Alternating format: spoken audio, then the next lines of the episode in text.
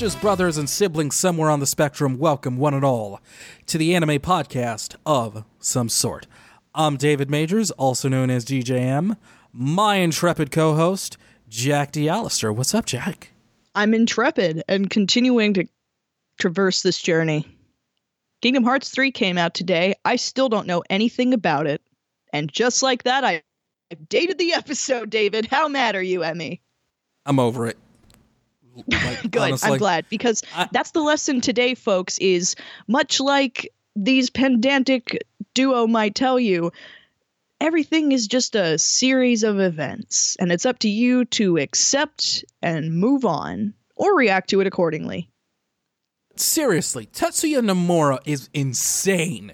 Why doesn't someone edit him and and just reel him in a little bit? I really bit? hope that it. I, I, am really hoping that I'll get some some untagged spoilers somewhere down my timeline because like I don't know what the hell is going on, but I'm really hoping for some weird weird stuff. Okay, so you know if you want to so, share, so you if, are playing it. You are playing it. I am not playing it, but you know I know enough people who are you know in that fan base to where like you know guys I don't care if you don't have anybody to share your your untagged Kingdom Hearts spoilers with, and you have to yell at somebody about how fucking weird this game is, like, you know yeah, who to call. Yeah. Me too. Me too. Chelsea, Chelsea, if you're listening, if you want to share some Kingdom Hearts stuff with me, I may not entirely understand what the hell is going on, but y- you can spoil all you want with me. I, I am all internet ears. So On board. spoil all the Kingdom Hearts you want for the anime podcast of some sort. But Jack, since this is an anime podcast, supposedly, allegedly, possibly, maybe, I'm not sure. Sometimes I've had some caffeine. Uh, it's, it's it's been I've had I've done about two other podcasts right before this one just to date this a little bit more. So I've had to have some caffeine and some water and, and I'm keeping some things going. It's late at night here. It's really cold right now. The the Arctic blast is hitting uh, this part of the United States, not Jack's mine. We should talk about some anime, Jack. And and I believe you mentioned that yeah. there there was a, a French film that that you had planned on checking out. What was this about? Okay, so I saw this. Uh, there was a teaser trailer for it, just the original Japanese. I've since then watched the dub trailer for this. This is a uh, French film which is being stylized as the title MFKZ, short for Motherfuckers. And uh, I'm just going to read this first paragraph because it's delightful. Jean mashup MFKZ is the collaboration of French comic artist Guillaume Run Renard and ultra hip Japanese animation house studio 4C, creators of Tekkonkinkreet, Genius Party, and Mind Game. Oh, I've seen that one. The Tekkonkinkreet Dream team of Shojiro Nishimi and art director Shinji Kimura reunite to bring to life a dark but stunningly animated sci fi vision that mixes anime, film noir, and lucha libre in an orgy of video game inspired mayhem. Now, David, that just sounds like a lot of words, but that sounds like a lot of good words. That and like I don't know if you've seen the teaser words. for this.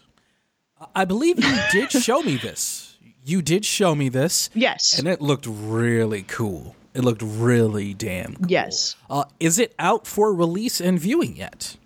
Uh, so this had a limited theatrical release, and I desperately tried to look to see if there was going to be any further news on a home release or anything, or any kind of like digital online anything. Nothing so far, but it's definitely it's got a uh, U.S. website. Uh, they've got all kinds of information on it, and it did receive some buzz. So this could come, you know, this could get a, a home release, and I'm really certainly hoping it does because I've heard nothing but really good things from people who have seen it. It definitely seems to be the 2018 well rather this came out of japan in 2017 but you know the the gaijin will consider it a 2018 release. Uh, it was considered one of the most what the fuck foreign films of the of that particular year. So very much looking forward to it from a visual standpoint alone but i'm definitely down for the kind of story where you get these buddies that are just kind of thrust into a grisly adventure. I'm a huge fan of the Cornetto trilogy. You know, your uh, Shaun of the Dead, your Hot Fuzz, definitely a story uh, that's up my alley. So I'm looking forward to seeing the adventures of these uh, these these reprobates. I don't think they have a particular uh, occupation, so I can't really call them anything. Uh, these these good looking critters. But that's MFKZ or motherfuckers. That's M. you are, know are what you gonna, to search for. Are you going to be doing some like art house searching, Jack, in in your area? Do you have some art house theaters in your area that you can go to and keep an eye out for this? There was an an art house theater that uh, had oh what did they play? They played something really really nice uh, a couple years ago that i was had the fortune to watch. Uh, you know i could go in i could be the guy who's uh, stirring the pot and i could actually request this at our nice art house theater. So maybe that might end up having to happen. But uh, if and when this comes back into my orbit, I will be reporting back on it. Uh, speaking of reporting back, David, I'm reporting back on an anime that I mentioned a couple shows ago, uh, and I'm getting into full spoiler and philosophical territory. That's right, folks. It's time to talk a little bit in depth about some animes. And uh, boy, what a weird one to be talking about in depth at first glance. David, uh, Zombieland Saga I didn't. Uh, there was a lot more going into it than I mean. People gave me an idea of what I had to expect going in, and you know, people are always saying like, "Oh, I came in for the funny, ha ha, guffaw, gallows humor, and I left with you know sad, intrepid feelings for these people who I've uh, grown to live vicariously through." So, Steven Universe. Yeah, yeah, exactly. So, not that. I will say though, I definitely caught uh I caught feelings. I think a very good message at the base here. So, just to kind of give another little basic idea of what the zombie idols were trying to accomplish, they were set up in this uh, prefecture of Saga to try and fix the overpopulation situation. And I guess the idea was to do so with motivating songs, although the implication is we gonna get these kids horny. But you know, we're gonna we're gonna brush that under the rug and go back to the encouraging portion you know get people excited about life give them veal some some zeal feel give them some zeal some lust for life some viva la revolution. Yes exactly. And um i mean juxtaposing that kind of a message that you want to convey over, you know, a cast of zombies is not your first impression. You know, you think to yourself that that, doesn't seem to line up well, but it was really well held up by their actions in every episode, continually working towards their end goal of finally. They only really came together as a full group at the end. And David, I did have some issues. I think I mentioned last time we talked about this that I had watched this show that there were some musical numbers. You know, they had the very poppy, you know, idol song that just kind of is whatever.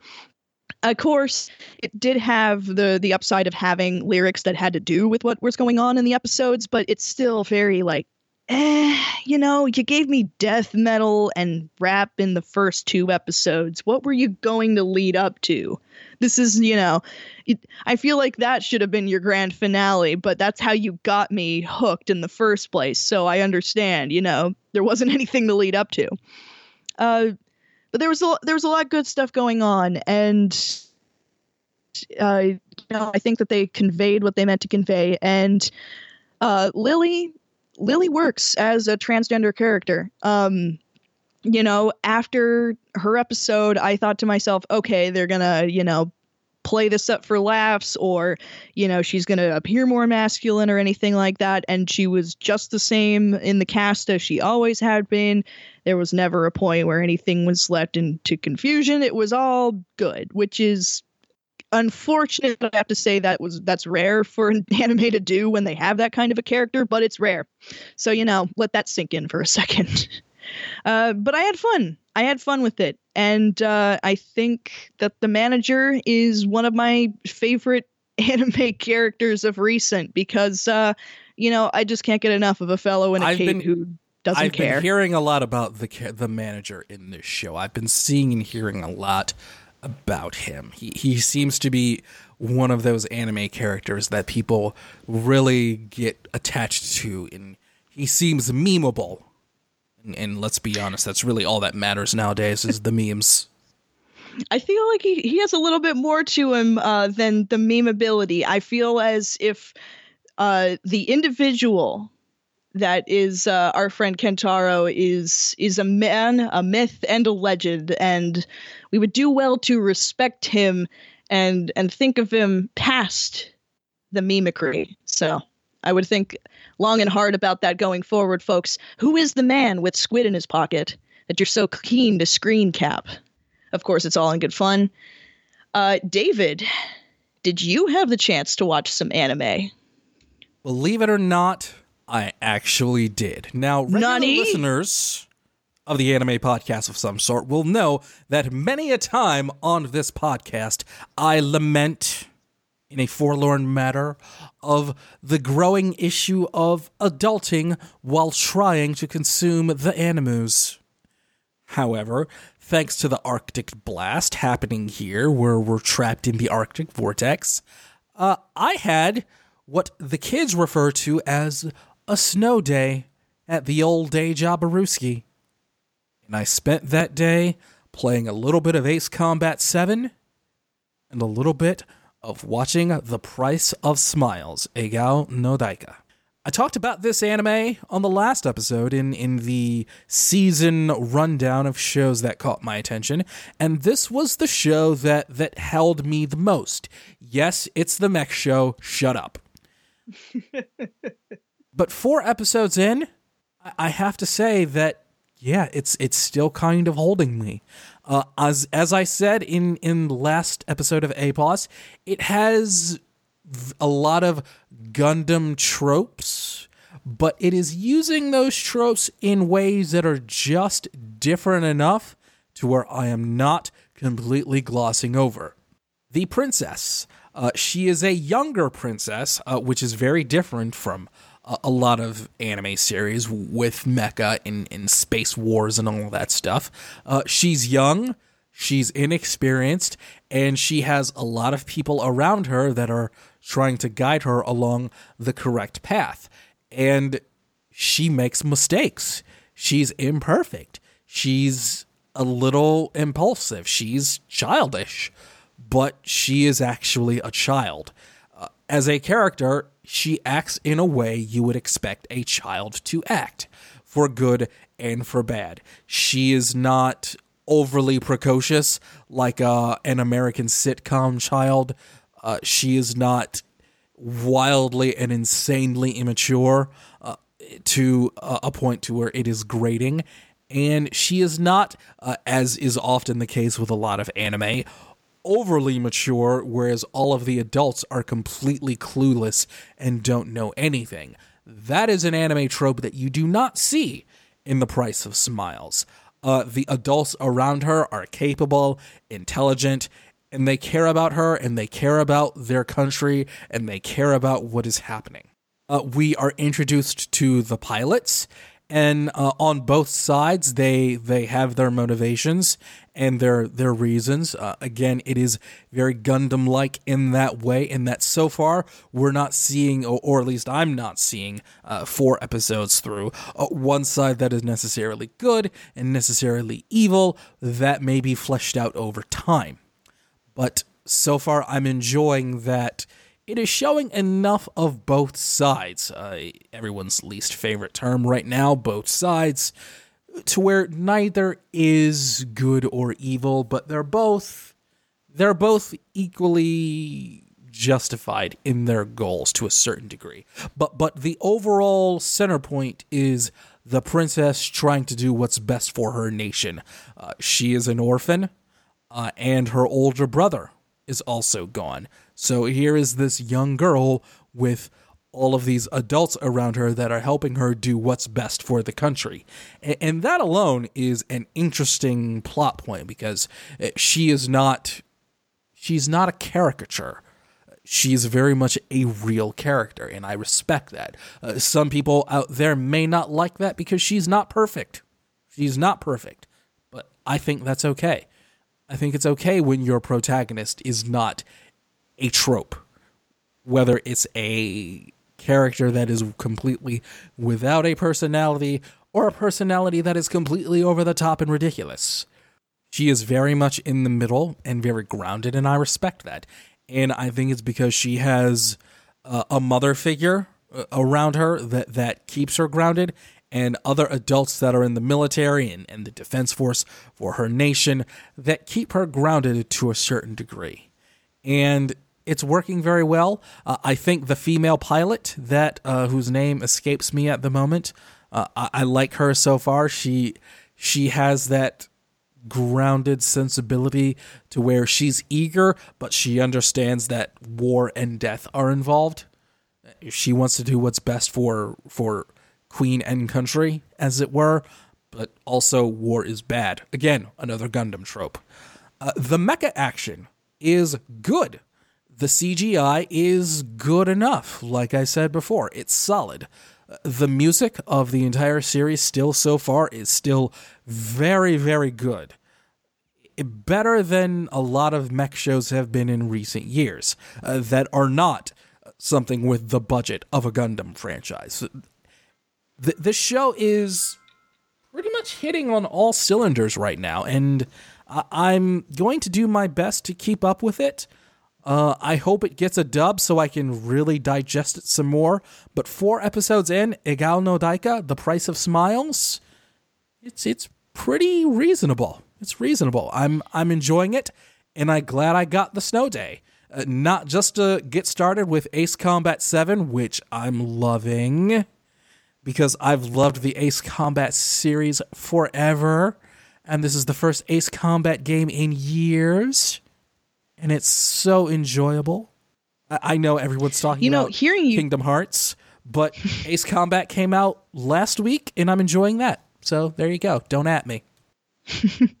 I'm enjoying some old, uh, some old uh, retro games and a couple of indie releases that happened last week. So definitely on that boat of everyone's going to be talking about Kingdom Hearts, but how about these games? Nobody figured. Well, Ace Combat but, uh, got a little bit of love last bit. week. I, I, saw Ace Combat get a yes. little bit of love last week. I'm a week late, of course, adulting. But what are you going to do?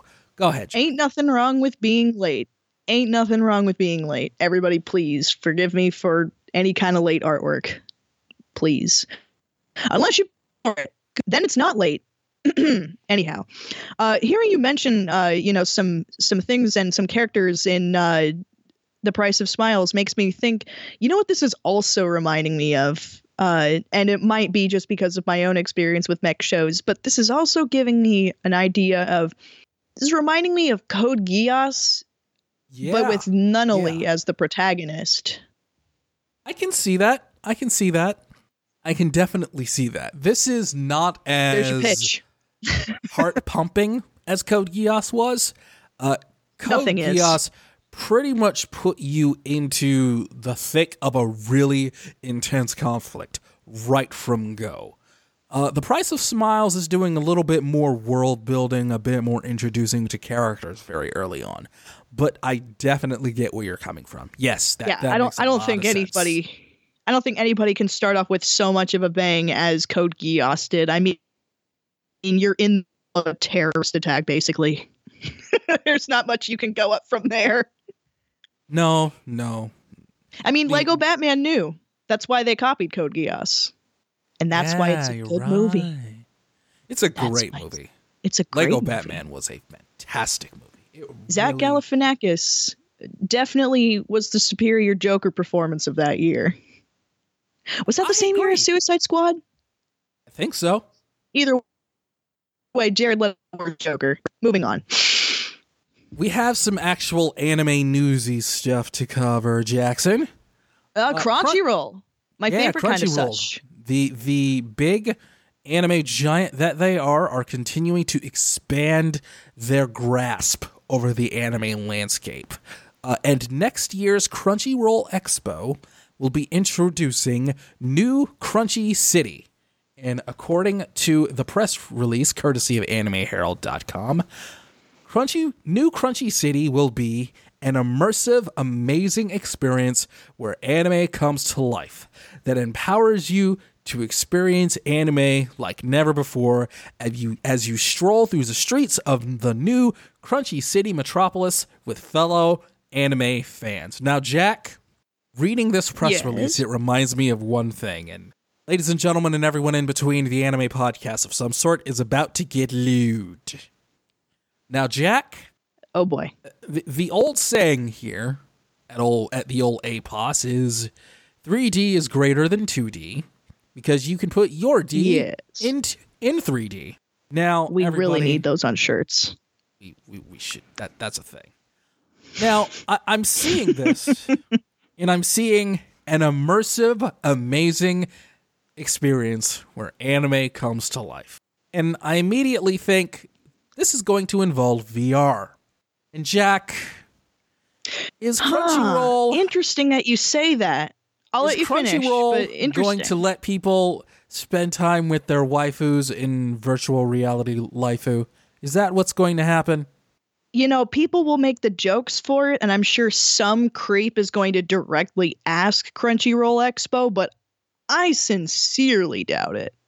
I don't know. In fact, Crunchyroll. I doubt the uh, the likelihood of VR itself, but mm, I don't know. I'll get into it Crunchyroll has a has a tendency to go a, a little too far for me. They tend to really lean into the self-referential anime fandom side of things. They, They- they really are- lean into that. They do kind of uh, hold their honor as uh, a f- honor, but I mean, you know, they they hold hold it with some level of pride that they started as a fan website, essentially. They, they Which I think is uh, part of- how, how do I put this? They they wave their hug pillows proudly. Essentially, is what I'm saying. And and it makes me wonder just how far down the rabbit hole New Crunchy City will really really go. Can I just say, I also appreciate that it has that kind of retro anime town name that it had to start with, and it had to it had to be New Something City. It had to be. Well, it, it could have It been just the Ne- way. Neo Crunchyroll. I would have preferred just Crunchy City to New Crunchy City because, um, I mean, it just kind of almost implies that someone ate the first one. Well, if since this is anime and it's New Crunchy City, we can already assume that there was a nuclear apocalypse. That that already happened. And, It should be is- Neo Crunchy City. You're right, though. Th- this has just been the the rebuilt Crunchy City after whatever anime apocalypse happened in in old Crunchy City. But it, Now- it sounds intriguing, and I definitely feel like this might be VR because VR experiences are becoming more and more prevalent.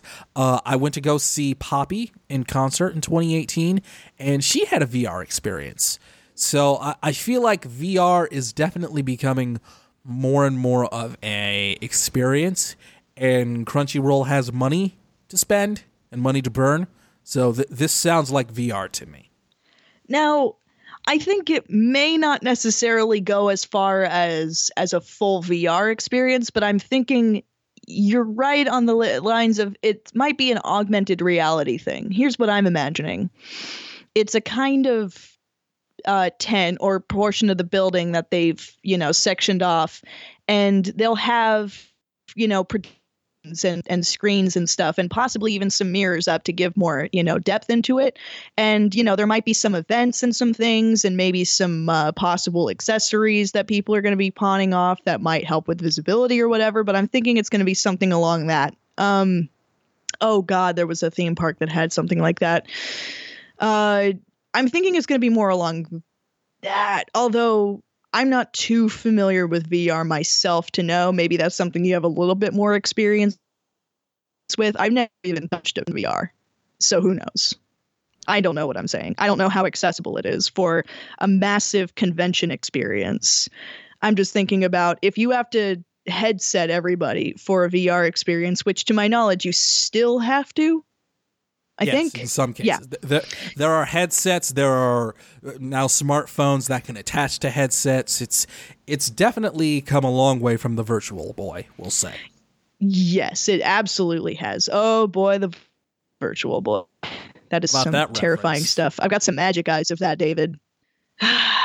Red and black are not a good color scheme together for, you know, low visibility, low light stuff. But we all knew that.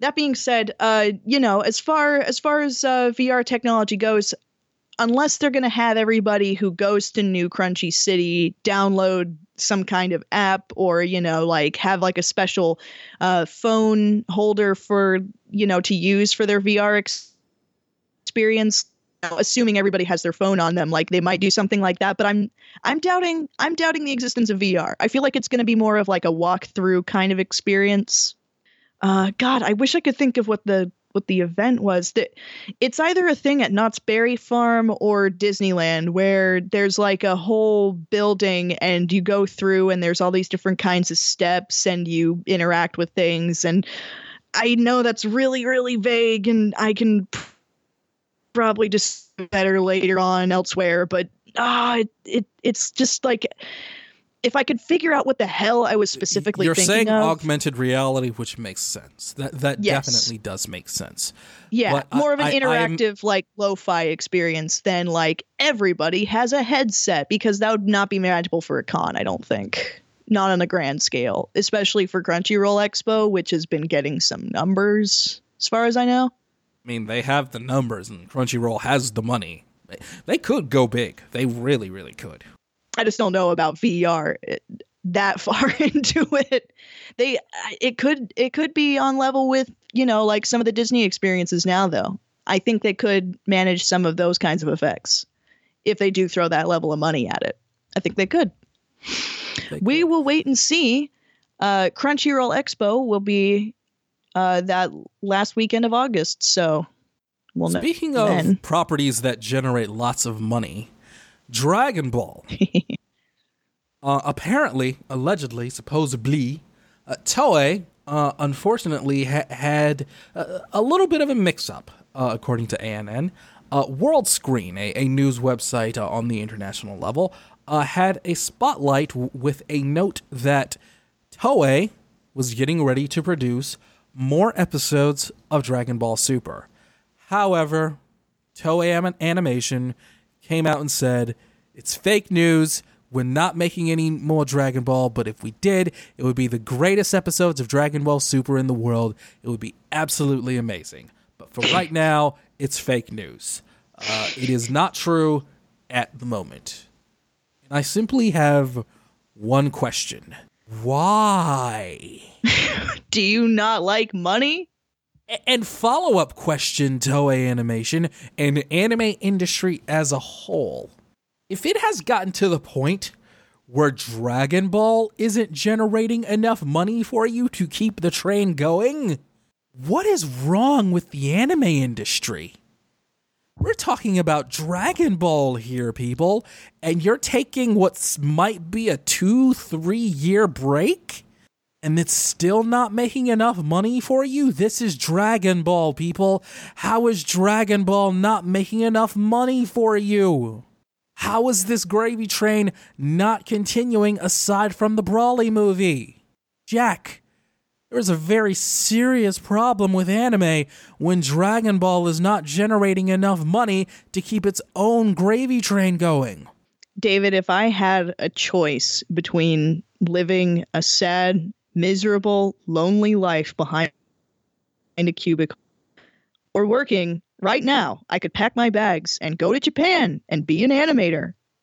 I, I'd I'd kill myself on the spot. I could not make that decision because wow, the anime industry right now is really, really bad.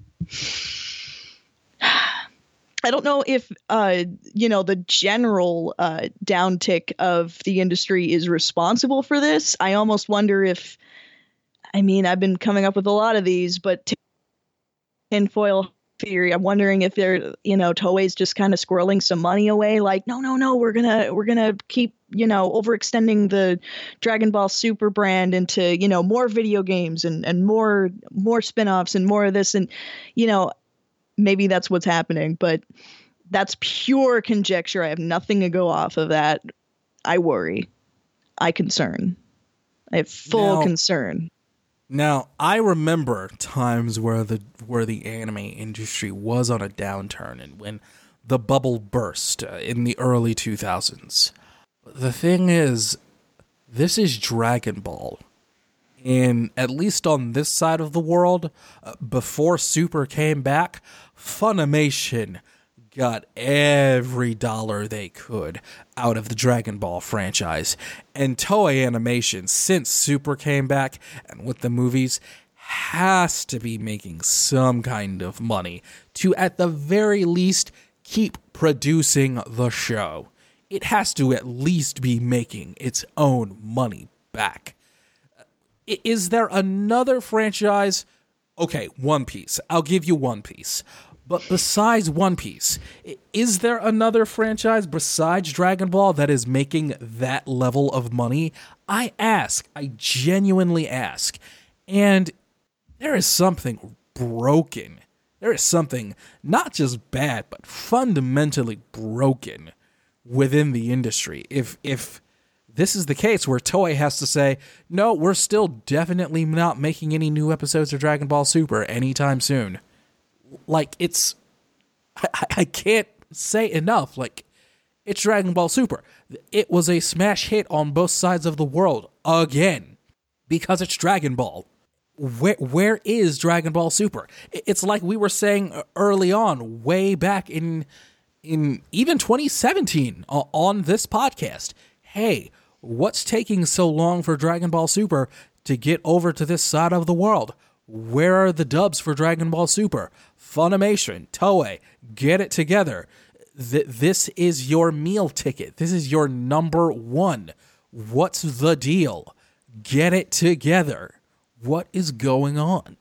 and uh, look forward to when we confirm on the next APOS that as soon as we finish recording this episode, there was confirmed Dragon Ball Super episodes.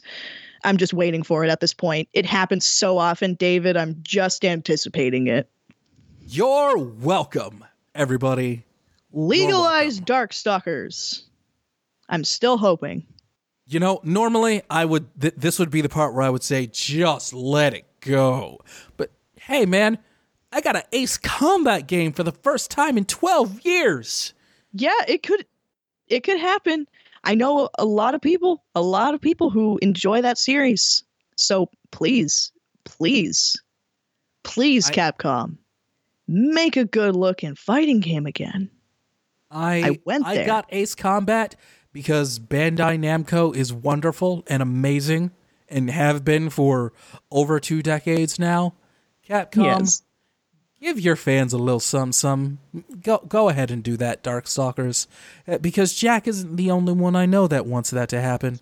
I i, would like to see my friends get something nice and, and be happy while i'm flying in the skies in the Strangereal universe.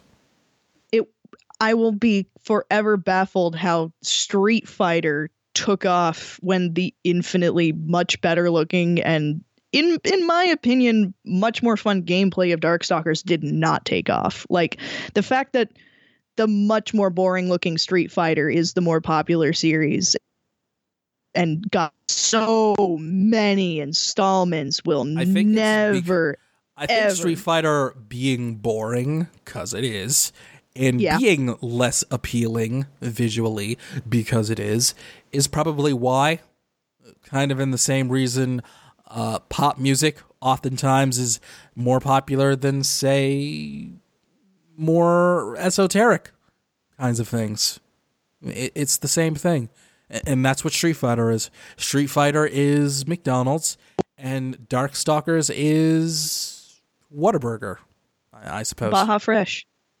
Oh, that works too. Yeah, guys, you know, if if your top reason for liking something is cuz it everybody does or cuz it's easy to or cuz it doesn't challenge you, I'm I'm sorry. I'm sorry. I'm sorry. You can imagine the look on my face right now, but we need to talk about another franchise that All right, will on. make that will make money forever. And for for some reason, uh, this is a franchise that knows how to keep pumping out content for people. Uh, Pokemon, uh, and already, everybody, already, and the first movie has not even come out yet. they didn't We even have- wait till the movie released. Oh, we have a sequel announced for Detective Pikachu. Uh, it has been announced uh, that the Hollywood Reporter has revealed that a sequel to Detective Pikachu, which is not out yet, is already in the works. And uh, we already have a writer tapped for it, and that writer is Oren Uziel, who wrote 22 Jump Street, funny movie, and The Cloverfield Paradox, Yes. great movie, and Great Men movie. in Black International. Hasn't come out yet. Eh, Eh, well, we'll see. And did he work on any of the other Men in Black movies? Uh, no, just Men in Black International. And Oh, also in in his credits, that there's one other movie, Jack. Oh, The yeah. upcoming li- You know, when I went to go action- and see, uh, I, I saw, I saw, uh, I saw a poster for that movie, David. When I went to go see another terrible movie, and uh, I'm, I, I'm so sorry. It just, it's, it's it's the Sonic movie. He he also worked on the Sonic movie. I- know I don't know anything about Sonic, and I feel like I could do a better movie than this. Just like give me a sheet of Now- paper, and I'll design a better Sonic than that. What is going on? Let's stick with Detective Pikachu. Now, Okay. you were a bit more excited for this than I was. So I'll ask you, how are you feeling knowing that Detective Pikachu is already going to get a sequel? I mean, I have kind of a general frustration with how we're handling trailer culture and and uh, you know uh, advertising for movies and media these days. But that's a more general thing. I'll I'll leave that for a second. I was excited a little bit about Detective Pikachu because it felt like this wasn't a movie for the people who, you know, know exactly however many fucking Pokemon there are. I don't know. I thought there were 500. Apparently there's 700 or more. I don't know. I don't I will never care. So I thought this movie would be fine for me. Now I'm just thinking, "Oh, you're already talking about a sequel. This is just going to be a movie for mm, nobody." I like I feel like it's going to be a product. This Which- will be a movie for parents who need their kids to shut up for an hour and a half. Yeah, this is So that so they will put this on their TVs and their kids will watch it and they'll shut up for about 90 minutes. So parents can take their Xanax. like what I saw have a drop of wine, get back to business. like what I saw in the trailer of the first movie was, you know, it was fun. And if they go full on, you know, that direction that they've that they've given us, you know, with the comedic uh but full like buddy cop uh direction of everything, I will totally be down for it. But I mean, already make this is a product, man. Already making me think this is just something we just want you to buy. And Well, it's I'll, I'll get into it now. You know, Pokemon. it, it is Pokemon. Yes, it, it's very much the productiest product that's ever commoditied.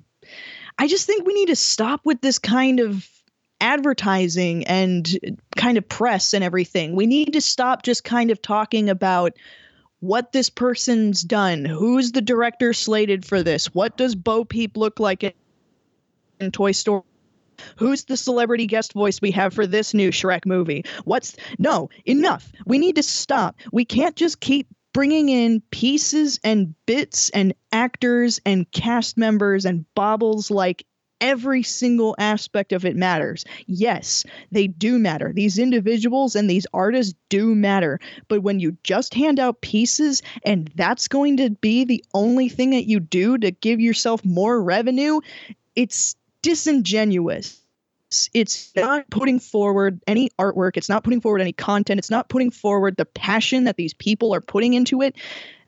I'm going to use Mary Poppins as an example. I really wish that I didn't have so much to say about this forgettable movie. But Mary Poppins Returns had another one of those Disney things at the beginning where they go, You're about to sit down and watch this movie that a bunch of people made. Everything on the screen had to be made, except for they say that for the animated movies because it, it's true, not for the crummy live action ones. They have to, I mean, you do have to CGI and then that takes effort and there are, there's, there's animation involved, but different. But, you know, the one for Mary Poppins Returns in particular with Emily Blunt and Lin Manuel Miranda. So, first of all, not the director, but the actors, the faces of it, the people that you knew the names of before you even knew that you existed.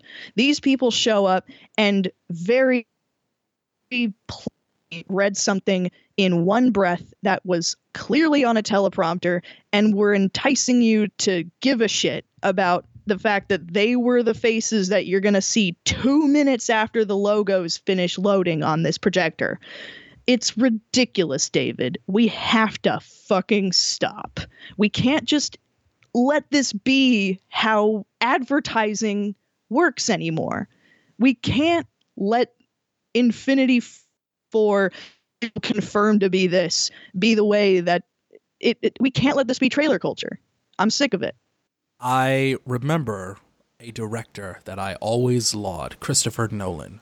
A couple of days ago he announced that he has a movie and all he did was give the date sometime in 2020 i believe may in 2020 and that was it and nothing else I'm still working on how I. That is the best that. way to go about it. Because I, I feel like nobody else can do that but him. But oh dear God, he is so necessary in today's world.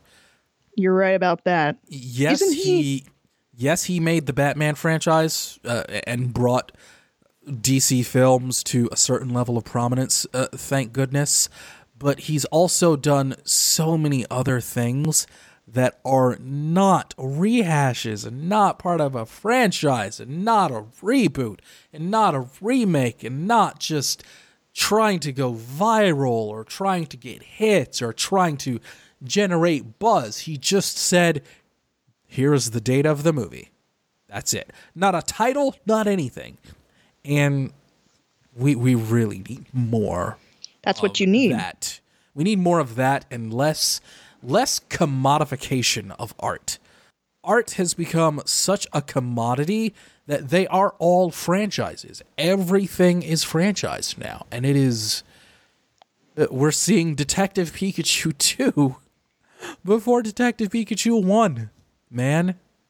It, it's so blatantly we already know this is going to have butts in seats so we don't even care if it's good. We're already ready for franchise. And i mean we all know how the avatar franchise is going don't we? How's that candle burning james cameron? Oh are you still working on avatar 2 okay.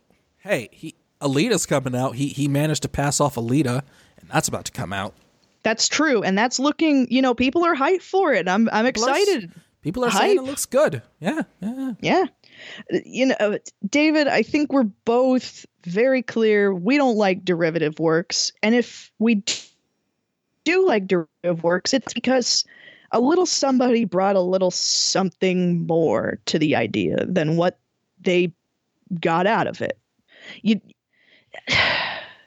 that's really what it is. At the end of the day is when you're reflecting to media, when you are reacting to it, you're getting an impression from it. You feel something and if you're giving back to it, then that's, you know, one of the one of the greatest things that you can do. Jeez, this is so hard for people to understand, David. It's so tiring. I'm so tired. And the thing is, is that they're all making so much money already all making yeah. so much money already.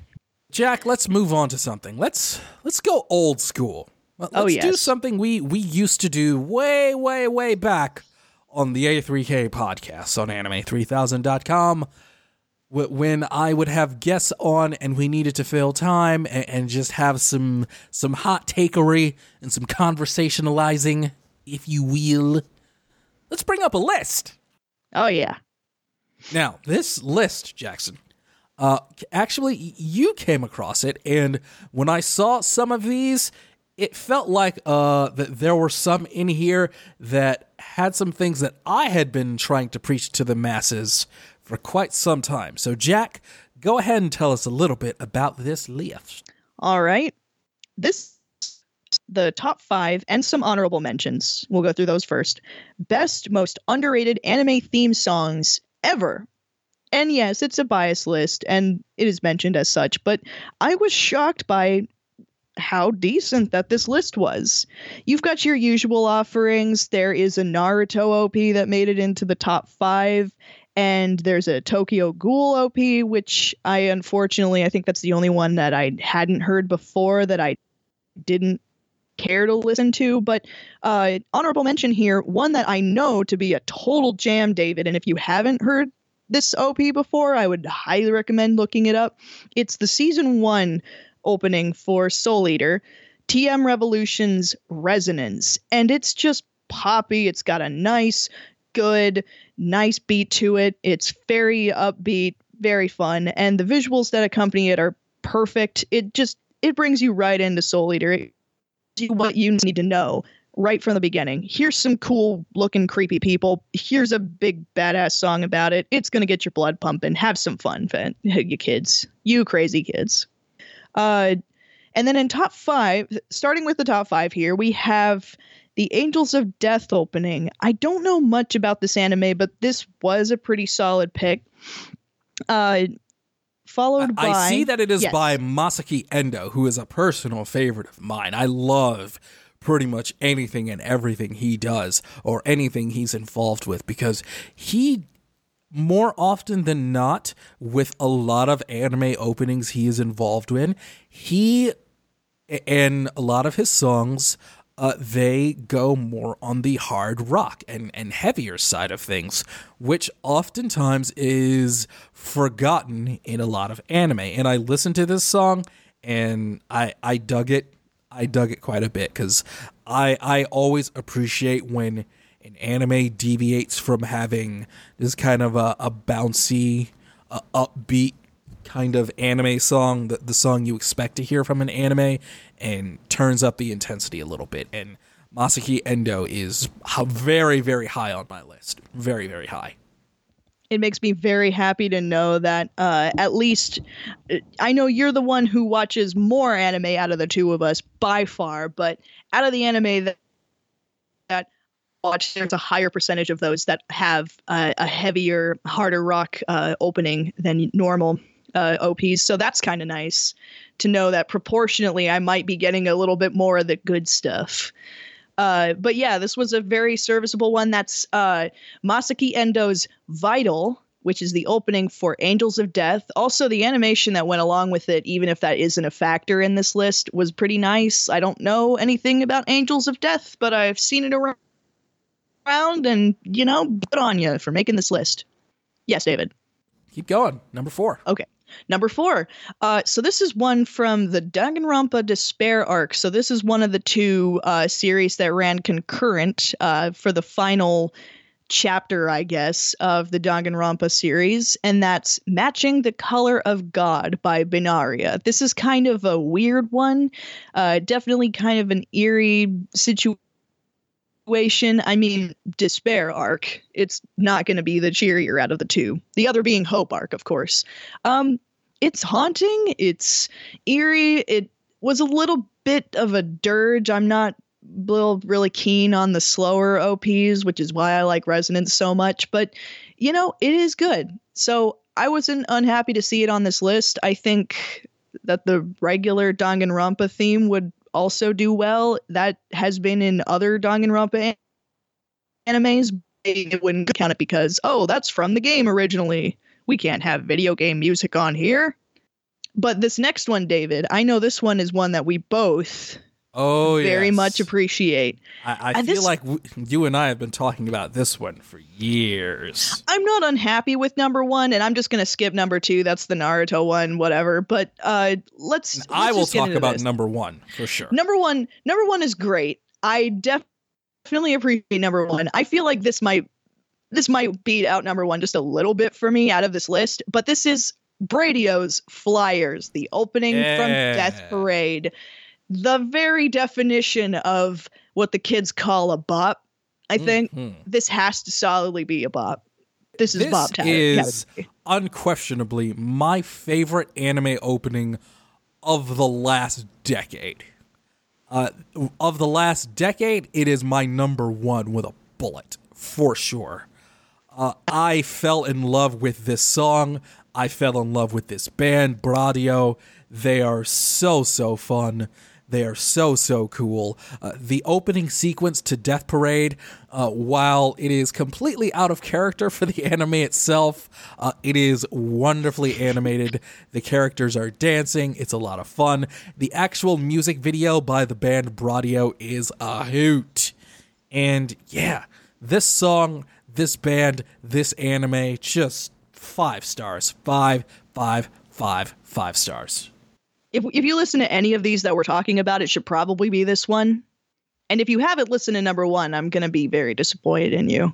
No, I mean, unless you're younger, in which case it's fine. No, it's still no But, excuse. I mean, I've heard this before. I've heard this before. What's your excuse? I'm not even that young. Ah, Number one, kids these days, David. No, in the words of the the late great old dirty bastard, I'm gonna rub your ass in the moonshine and take it back to '79. The number one on this poll was "Fly Gundam," the original opening theme song to the groundbreaking anime saga that started it all. Mobile Suit Gundam. Sorry. I can't do it as justice. I Yeah. cannot. I am someone who always preaches the gospel of 1970s and 1980s mecha anime opening themes. Whether it is the strong masculine vocals that you do not hear in anime anymore, with the exception of the aforementioned Masaki Endo, uh, you have these trumpets, trumpets, which you hear in the aforementioned Bradio from time to time. And just this soaring musicality that makes you want to see this robot fight and save the world. And it is just a wonderful piece of music. Putting my nostalgia aside, it just fills you with adrenaline and, and you feel the space opera flowing through your veins. Now, this piece from Crunchyroll uh, brings up the Andrew WK uh, version did- of this song, uh, but who cares? Oh, that was a thing. Yeah, he he's really into Gundam, and he made a whole album all of Gundam songs, uh, i- including his own cover of Tobe Gundam. So he he he legitimately loves Gundam, and I respect that. But the original, it is so wonderfully perfect for just that era and that time and what it meant and its significance and i i love even even now just hearing a song like tobe gandamu it- it just fills me with joy just hearing uh, any mech song with trumpets and a strong masculine voice. Uh, it just fills me with joy. I always say with a song like fly gundam they don't make them like this anymore and they really really don't jack. It's true. I think of you know the the heavy brass of like a lot of old anime music. It was a. I think they were almost as iconic in uh, you know the classic like. Oh, I can't think of the name, but it's the transformation song in Sailor Moon, the one that has like the very like da da da da da. Like they all, Yeah. it, you know, that's an era right there. That's that's a whole genre of anime music of just this unadulterated this is our culture with our cartoony goofiness this that's basically there you go. If you're ever curious if you're ever just a dang fool just sitting at home and not thinking of man i wonder what silly goofy cartoon music sounds like in japan this is it bruv. This is it. This is it right here.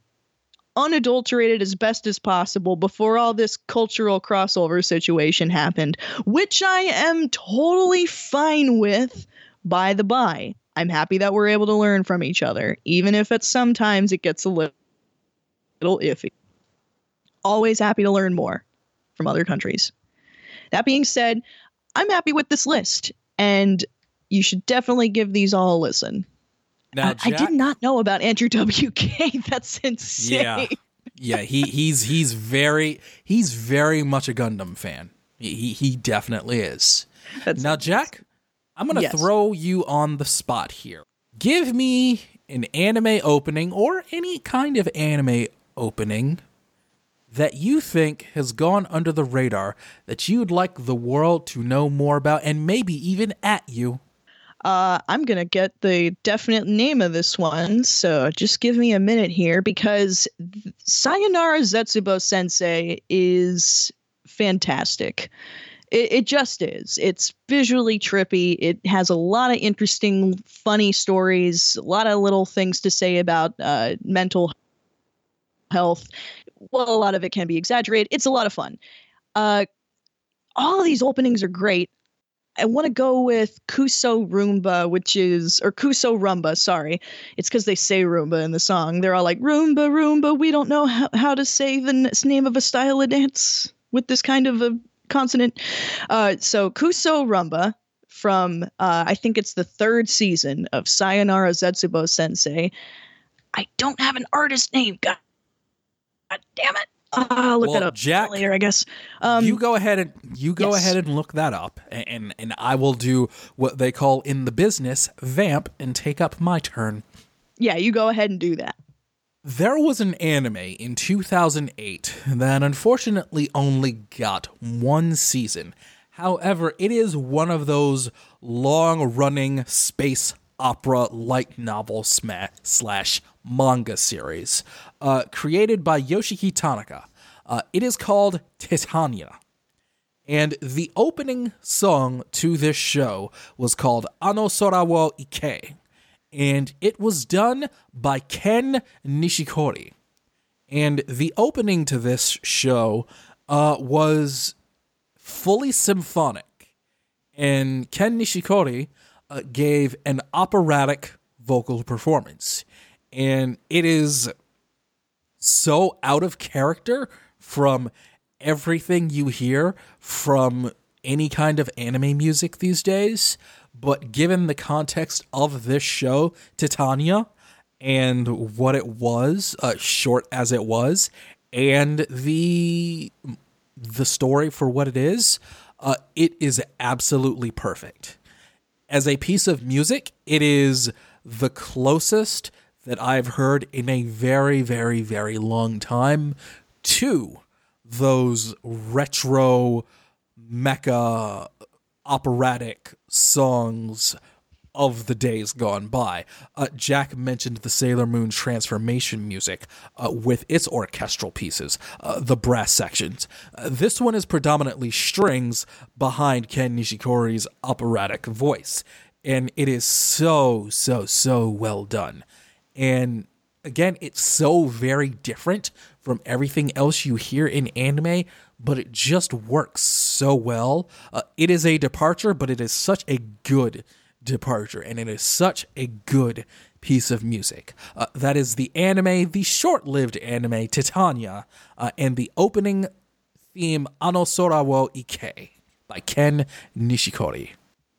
Well, not only did I find the artist for the opening that I was thinking of, I also remembered another one from another very obscure anime that is also really good. So I've got one for whether you're in the mood for something heavy or something a little bit on the groovier side here, David. We have uh, on the side of Sayonara Zetsubo Sensei, you've got Kuso Rumba from season two by Kenji Otsuki.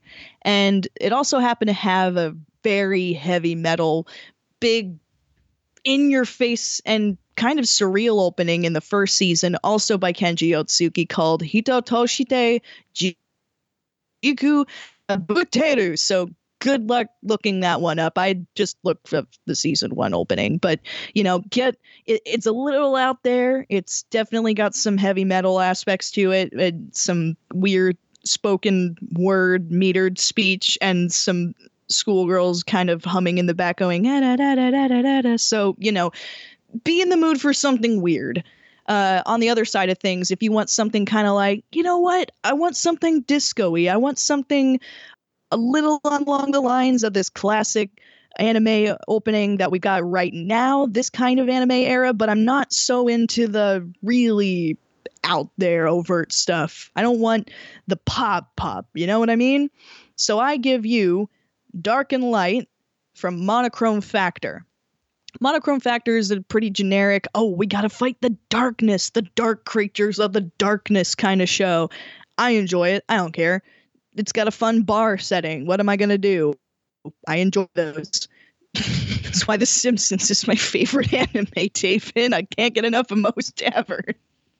but uh, Dark and Light will set you straight if you need, uh, if you've got a craving that only disco beats and a decently uh, well voiced singer can satisfy.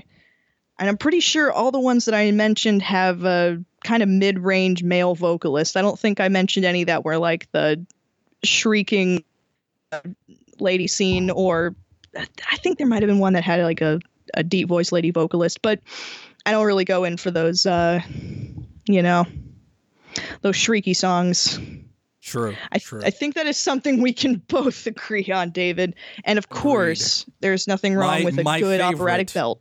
Uh, my favorite um, J-pop female vocalist, uh, Mel or Meru, uh, retired way, way, way back, uh, and she was in the lower register. Uh, one quick one I'll throw out there: uh, the anime Ride Back, another short anime, but the opening theme to that one was also pretty spectacular. Oh yeah, I keep forgetting about Ride Back. That one is again, if you want to talk about stuff doing something different and weird, that is an anime to talk about. It really, In many Unfortunately, only ways. t- only twelve episodes that one, but still, I enjoyed the hell out of it. Well, David, we've s- certainly talked about some anime and we've got some music did. that we've been talking about.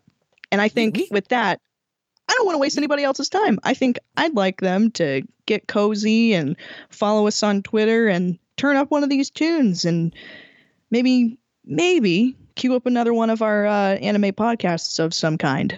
No, that's not right. It's of some sort. Been doing this for like eight years, Jack. For God's sakes. Man, it's really been.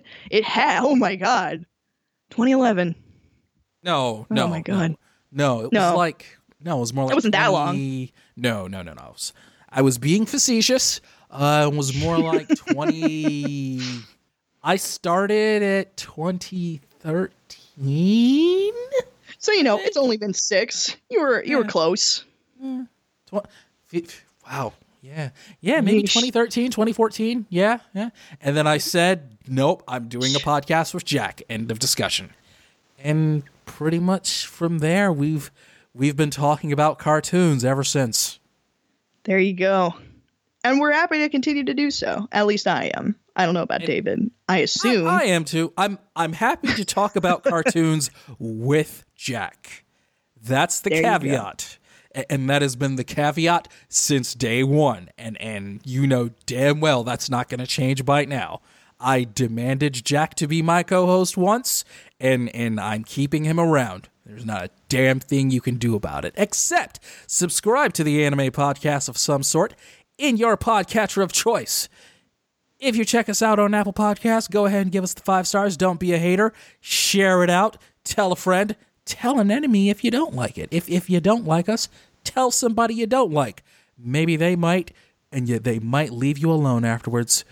We're in TuneIn. If you have a smart device, we're in all the podcast aggregators. And of course, the old school RSS feed is back on the mothership at deltajulietmike.com. You can follow Jack on the Twitter Twitter at Jack D. Tyler D.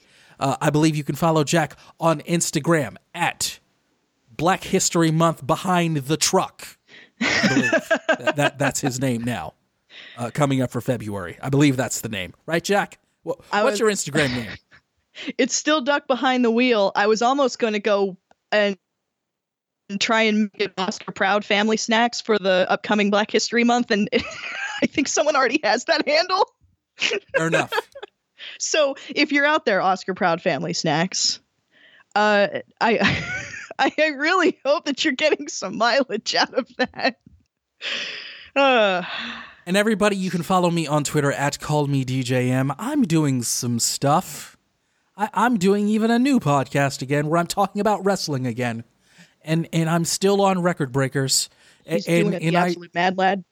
And I'm producing a sports show for my friends where they do sports talk radio and I'm the producer behind the glass at sportsoddsandsends.com. So if you like that kind of thing, go ahead and listen to that. And as always at deltajulietmike.com. Thank you, everybody, ladies, gentlemen, everyone in between, brothers and sisters and siblings on the spectrum. I got it right this time. Thank you all for listening to the anime podcast of some sort, and we will be back with conversations about Japanimation. Oh, yes, it's back in the not too distant future. Gosh, don't be on the wrong side of history.